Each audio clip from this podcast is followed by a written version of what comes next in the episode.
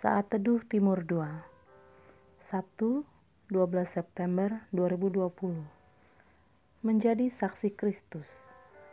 Yesaya 43 ayat 10 sampai 12 berkata Kamu inilah saksi-saksiku. Demikianlah firman Tuhan.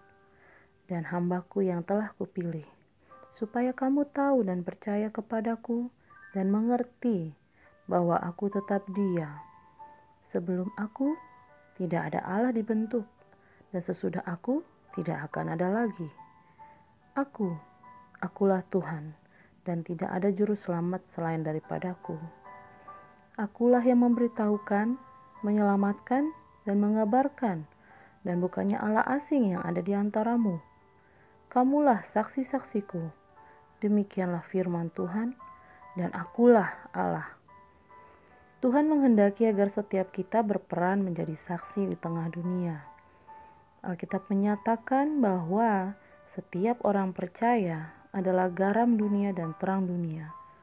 Matius 5 13 14. Dengan demikian, kita harus memiliki kehidupan yang berbeda dari orang-orang dunia.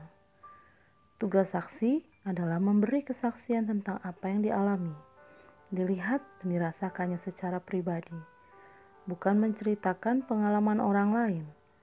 Itulah sebabnya Roh Kudus dicurahkan kepada para rasul agar mereka memperoleh kuasa untuk menjadi saksi.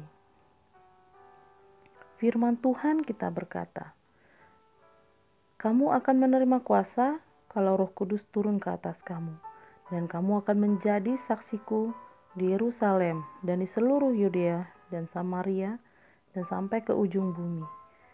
Kisah para Rasul 1 ayat 8. Dan bagaimana mereka dapat dipenuhi oleh Roh Kudus? Aku berkata kepadamu, sesungguhnya jika seseorang tidak dilahirkan dari air dan roh, ia tidak dapat masuk ke dalam kerajaan Allah. Apa yang dilahirkan dari daging adalah daging, dan apa yang dilahirkan dari roh adalah roh. Untuk dapat masuk ke dalam kerajaan Allah, seseorang harus mengalami kelahiran kembali Inilah karya Roh Kudus pada awal kehidupan orang percaya. Menjadi saksi bukan dengan perkataan semata, tapi harus melalui kehidupan kita secara nyata. Jadi, orang lain dapat melihat kehidupan Kristen itu nyata dalam kehidupan kita setiap hari. Ucapan dan perbuatan kita selaras, tidak ada perbedaan, dan kesemuanya itu mencerminkan bahwa ada Kristus di dalam kita. Seorang saksi pastinya akan sangat antusias untuk bersaksi kepada orang-orang di sekitar tentang pengalaman hidupnya di dalam Tuhan, sehingga orang lain boleh mengenal Kristus melalui hidupnya.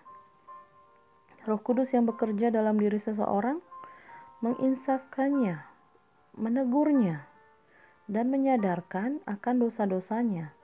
Yohanes 16 ayat 8 sehingga orang tersebut bertobat dan menyambut Yesus sebagai Tuhan dan Juru Selamat pribadi, sehingga orang tersebut mengalami kelahiran baru. Tidak seorang manusia pun yang datang dan percaya kepada Yesus bila Roh Kudus tidak terlebih dahulu berkarya dalam diri orang tersebut.